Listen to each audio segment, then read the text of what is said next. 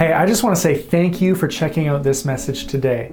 I hope that it helps you, that it encourages you, and that you are able to learn a little bit more about who God is and why so many people throughout history have chosen to become followers of Jesus. If you enjoy this message and you want to hear more, you can find us on Facebook or YouTube. But ultimately, you can find everything you need to know at clcwinnipeg.ca. There you can find more messages, you can find our social handles, ways to get connected to our church, and if you would like to give to this ministry, you can do that as well. And like I said before, I hope that you are encouraged by the message you're about to hear. God bless you. Hey, my name is Scott, and today we're doing a series called Sounds of the Season, where hope is heard. And we're talking about some familiar Christmas songs and some of the messages of hope that are found within them, some of the verses that they're based on, and we're just talking about some of these old favorites and uh, and trying to find the hope in them. So today we're talking about one of my favorite Christmas songs, one of my favorite songs, I think actually, just in general, called "Oh Holy Night." I'm sure many of you know this, but if you don't, uh, we want to be able to play it for you. So here is a version of "Oh Holy Night," and why don't you just spend a few moments just with this song? Enjoy. Oh, holy night, the stars are brightly shining.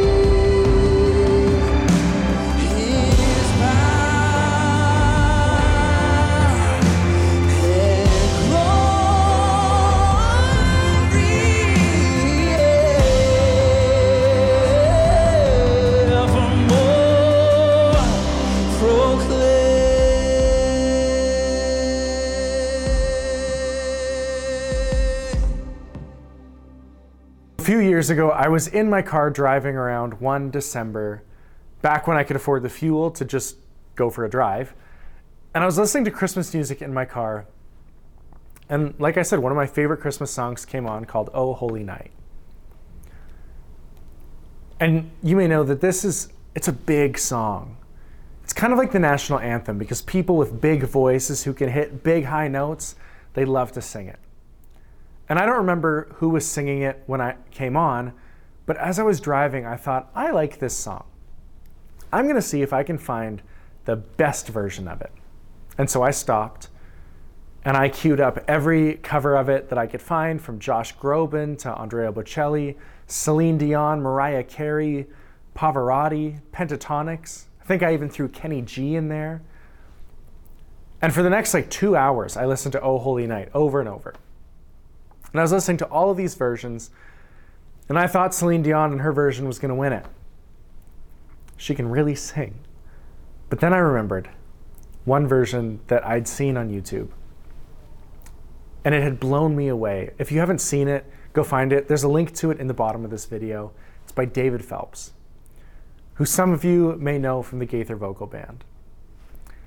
I'm probably too young to be a Gaithers fan, but I grew up with them, and some of their music just stuck with me. And David Phelps, at a Gaither homecoming in 1999, sang Oh Holy Night, doing one of the best versions of it ever, with one of the best piano accompaniments of it ever. In fact, I think it's not just one of the best performances of Oh Holy Night ever. I, I truly believe it is one of the greatest vocal performances ever to exist. It's the power, the drama, the control, the people you can see in the background who they themselves are professional singers, just having visible reactions to David singing this song. I think it's just incredible. I looked up some reactions to the song on YouTube this week, and I noticed that when he first hits that high note after a key change, people had some very specific reactions of just shock and wonder. These people are in awe of the vocal performance that he gave. And I've listened to this version probably 20 times this week, and each time I get goosebumps. I showed it to my wife earlier this week, and she also had a pretty strong reaction. She, uh, she reached down for the skip button because I guess epic ballads aren't quite for everyone, but it is for me. This is that kind of song. It's got some beautiful lyrics, a powerful melody, and it also has a long and sometimes complicated history. O Holy Night was originally a non musical poem written by a man named Placide Cappeau, who had been commissioned to write a poem based on Luke chapter 2, the chapter where we read about Jesus' birth. Placide was obviously a very talented poet, but he was a bit of a strange choice for writing the poem because he was actually an atheist. But nevertheless, he wrote the poem in French and called it Minuit Chrétiens, or Midnight Christians. That was in 1843. Then, composer Adolphe Adam put it to music that same year, and four years later, I don't know why it took so long, but in 1847, it was performed for the first time by the opera singer Emily Laurey on Christmas Eve. On Christmas Eve, 1906, Reginald Fessenden, a Canadian inventor, stood in front of his microphone and played a version of O Holy Night on his violin during the first ever radio show in the world, making O Holy Night the first song ever to be played on the radio. O Holy Night wasn't always well received, though. Like I said, it was written by a poet who actually claimed to be an atheist. It was received well by the church at first, but once they found out that not only was the author of it an atheist, but the composer of the music was actually Jewish, not Christian, they tried to bury it. And the church almost succeeded. They claimed it lacked musical flavor, that it had an absence of religious spirit, both claims that I personally disagree with. They almost made people forget about it, and it was until it was translated into English and brought to America, where it became a Christmas favorite that has been recorded by countless artists and sung every year at Christmas time in churches all over. For sure, O Holy Night came from an unexpected place. No one would expect a non believer to capture the beauty of the moment of Jesus' birth in such a profound way.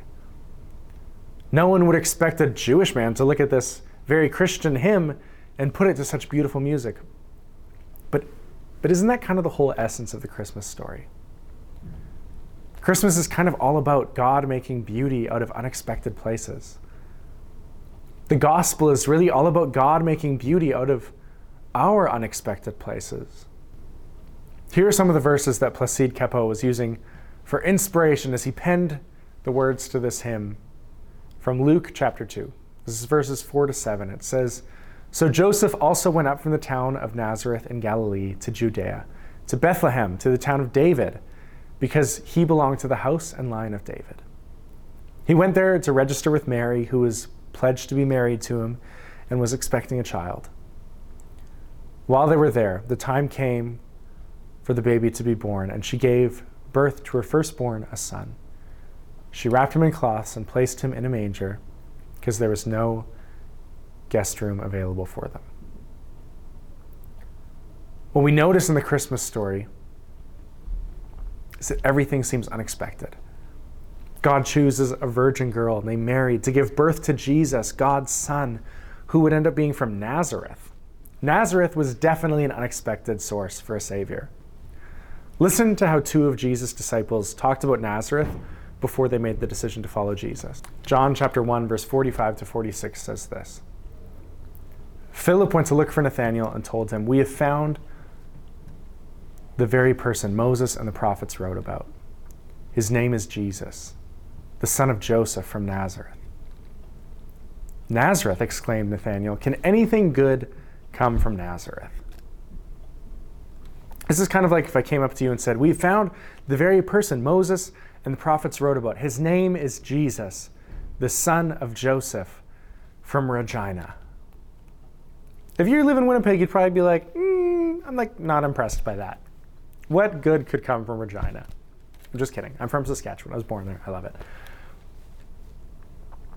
But this there's this unexpected source that Jesus is from, like from Nazareth. No one likes Nazareth. And a pregnant Mary has to travel all the way to Bethlehem where they can't even find a decent place to stay. And she gives birth to Jesus in a barn, and he has to lay down in a feeding trough. This isn't how you would expect God, the all knowing, all powerful, ever present creator of everything, to come to earth. But that's exactly what he does. God loves to take unexpected places to take unexpected sources and make something beautiful out of them. And I believe that he still does this. I believe that for many of us, he's already done this. And I believe that if you've never experienced that, he might want to do it for you as well. The poet also claims that when Jesus came, the world was weary.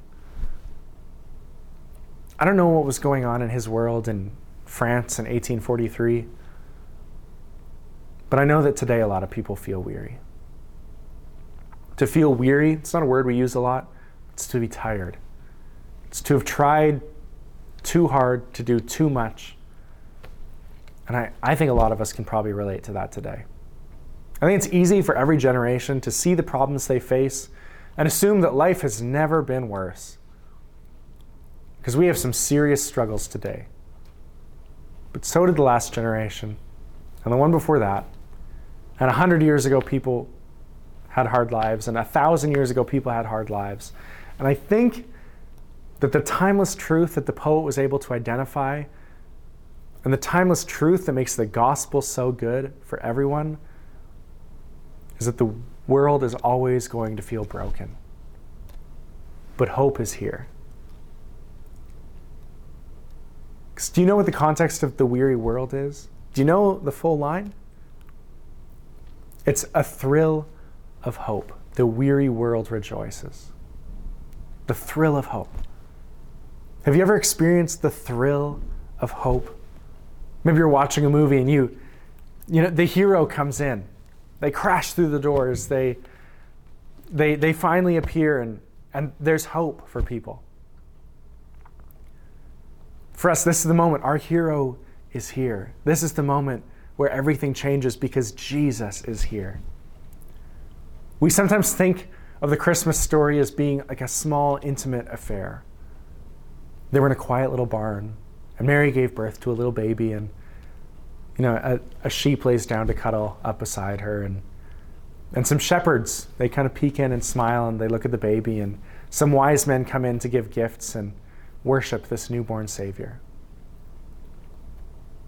I've never been around a live childbirth, but my understanding is that peaceful isn't like an accurate word for it. This night was probably a bit chaotic, as they had to manage a birth in a barn. And the shepherds didn't just arrive. Here's what actually happened with the shepherds. It says in Luke chapter 2 and the shepherds were living out in the fields nearby, keeping watch over their flocks at night. An angel of the Lord appeared to them, and the glory of the Lord shone around them, and they were terrified. But the angel said to them, Do not be afraid. I bring you good news that will cause great joy for all people. Today, in the town of David, a Savior has been born to you. He is the Messiah, the Lord. This will be a sign to you. You will find a baby wrapped in cloths and lying in a manger. Suddenly, a great company of the heavenly hosts appeared with the angel, praising God and saying, Glory to God in the highest heaven, and on earth, peace to those on whom his favor rests. it's a bit of a scene. And I learned some things about these shepherds this week, and I hope it can kind of open up our imaginations to how amazing this moment really was. Our source for some of this is the Mishnah, which was a set of documents that recorded the once oral traditions of the Jews of the land during the time of the Pharisees. The Pharisees were these religious leaders during Jesus' day, and they loved laws and rules and one of their laws tells us a little bit more about these shepherds. One of the laws, found in the Mishnah, actually expressly forbids the keeping of flocks throughout the land of Israel, except in the wilderness. And the only flocks otherwise kept would be those for the temple services. So, what that means is that these were not necessarily lowly shepherds just trying to keep watch of their family's herd of sheep. Likely, these were actually priests of some kind who were actually watching over sheep that were to be used specifically as temple sacrifices. These were the men who were guarding the sheep, that were upholding the customs of the Old Testament. And all of a sudden, an angel tells them the Messiah is here and basically informs them that they're about to be out of a job. because the order of how sacrifices were done is about to change. And also notice that it says they were watching over their flocks at night. That's interesting language. Tradition suggests that there was actually a tower called Migdal Eder, where they might have literally been at the top of watching over their sheep at night. They might have literally been in a tower. So now, can you imagine you're a priest watching over these sheep from your tower and then an angel appears. So now we have to assume that this angel was either in the tower with them all of a sudden, or maybe just floating in the air so that they could see it. And when that angel appears, what does it say about the shepherds? They were terrified. We never really get a good biblical description of what angels look like. Not these messenger angels, at least. But my guess is that they don't just look like some regular guy. Like, I don't think that the angels that appear in the Bible were like guys wearing sweater vests and jeans who would tell you something that was about to happen. Judging by the fact that usually the first thing that they have to say to people is, don't be afraid, they were pretty shocking to see and a little scary. And not only are they seeing an angel that's appearing to them, all of a sudden the sky opens up and a choir of angels appears singing glory to God in the highest and peace on earth to those whom his favor rests. And I doubt this was quiet. I think it was pretty impressive. God was announcing that his son had been born, and a choir of angels was singing his praises. So we have a song like O Holy Night with all of its drama and its big melodies, and I think that this might better reflect what that night was really like. There had been a birth, probably a crying baby, a choir of angels, a bunch of shepherds going through the town trying to find this newborn baby who would be wrapped in swaddling cloths.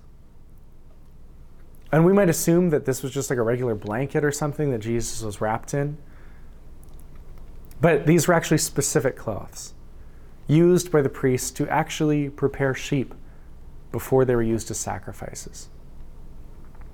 So get this Jesus, the Lamb of God, who sacrificed himself for our sins, was wrapped in these priestly clothes that were for their sacrificial lambs. Talk about symbolism. And then, if this night didn't have enough happening, I like the way that Eugene Peterson wrote in the message that the shepherds let loose, glorifying and praising God. This was a triumphant evening, and it was loud. It was the thrill of hope. Hope had come to save a weary world. And what does that all mean for us today? Why do we care about this today? Because hope is here. Some of us just need to know that hope is actually here. The line of this song recognizes that the world is weary and that we are always going to feel tired and discouraged and beaten down. We're, we're always going to have times where we feel like that. And we just need some hope. Some of us been here, have been here for a long time, and some of you have been here a short time. But if you're listening today, you probably felt at some point like you could use some hope. And you hoped that Jesus would deliver. And I'm here to tell you or remind you today that Jesus always delivers. The good news that fuels the church and that we believe in to keep us going is that Jesus is here, He has set us free, and He has given us a chance at new life. The Bible says in Ephesians chapter 1 that we were once dead, living in sin, following our earthly desires and finding that it wasn't fulfilling us. But God gave us a chance through Jesus to come alive. I suspect that there might be two types of people who are watching this today. Some of you, you've been following Jesus for a long time. But we know that even for those of us who have been following God for a long time, that sometimes sometimes we just need to be reminded that there's hope. Because we, we still get caught up in ourselves, we get caught up in our own troubles, we get tired. But hope has come. We have something to hold on to. We have a purpose. We have a Savior who loves us and cares about us. And who, when we get down, is always there to pick us back up again. Hope is here. Second group, maybe this is all kind of new to you. Maybe you just clicked on this video because you, I don't know, there could be so many reasons. Maybe you were looking for a little bit of hope. Maybe you didn't even know it, but I believe that, and I hope that this message might have spoken to you today. I believe that the Holy Spirit sometimes speaks in these moments to people. And maybe you just feel something stirring in you. And if that's the case, I just want to invite you to follow Jesus,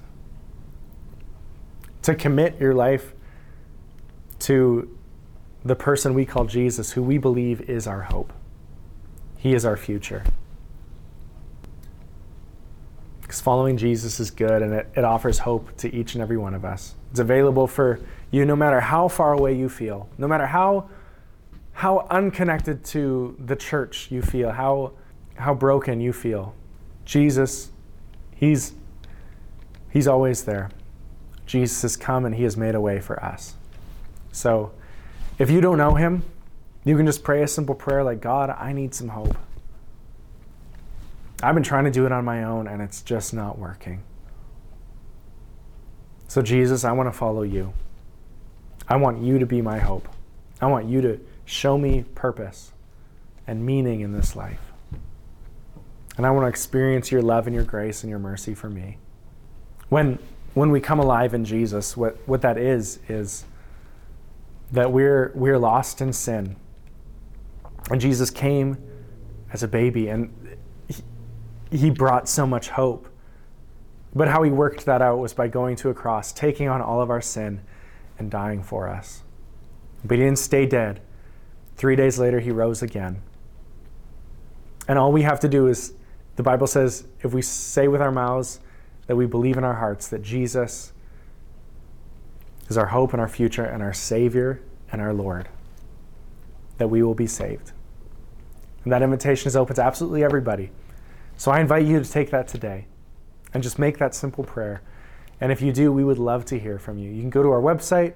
There's a link in our video description below that says follow Jesus in all caps. You can follow that link and just fill it out and let us know that you want to follow Jesus. Or send us an email, whatever.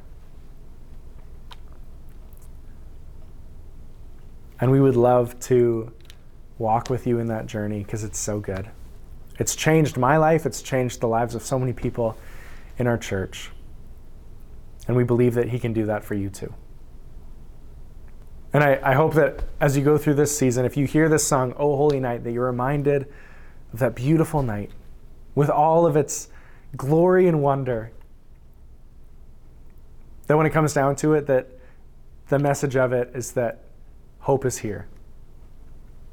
That Jesus is here and he's setting us free and he's giving us another chance. And I'd love to pray with you today. God, we thank you for just the, the beauty of you coming to earth. We thank you for this beautiful story. We thank you for this beautiful song that reminds us of what hope we have.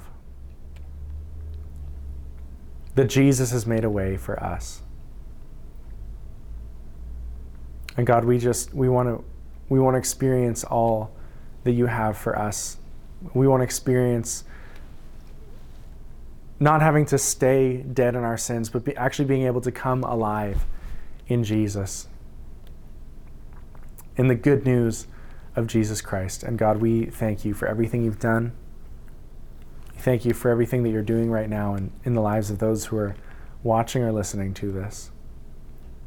And we thank you for what you're going to do. In your name, amen.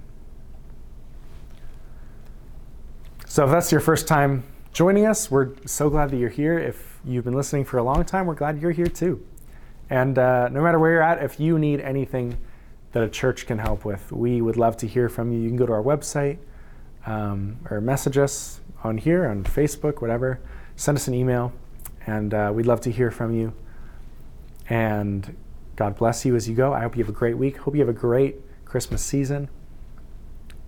And that you're just reminded that Jesus is in the middle of it all. Have a great week. God bless.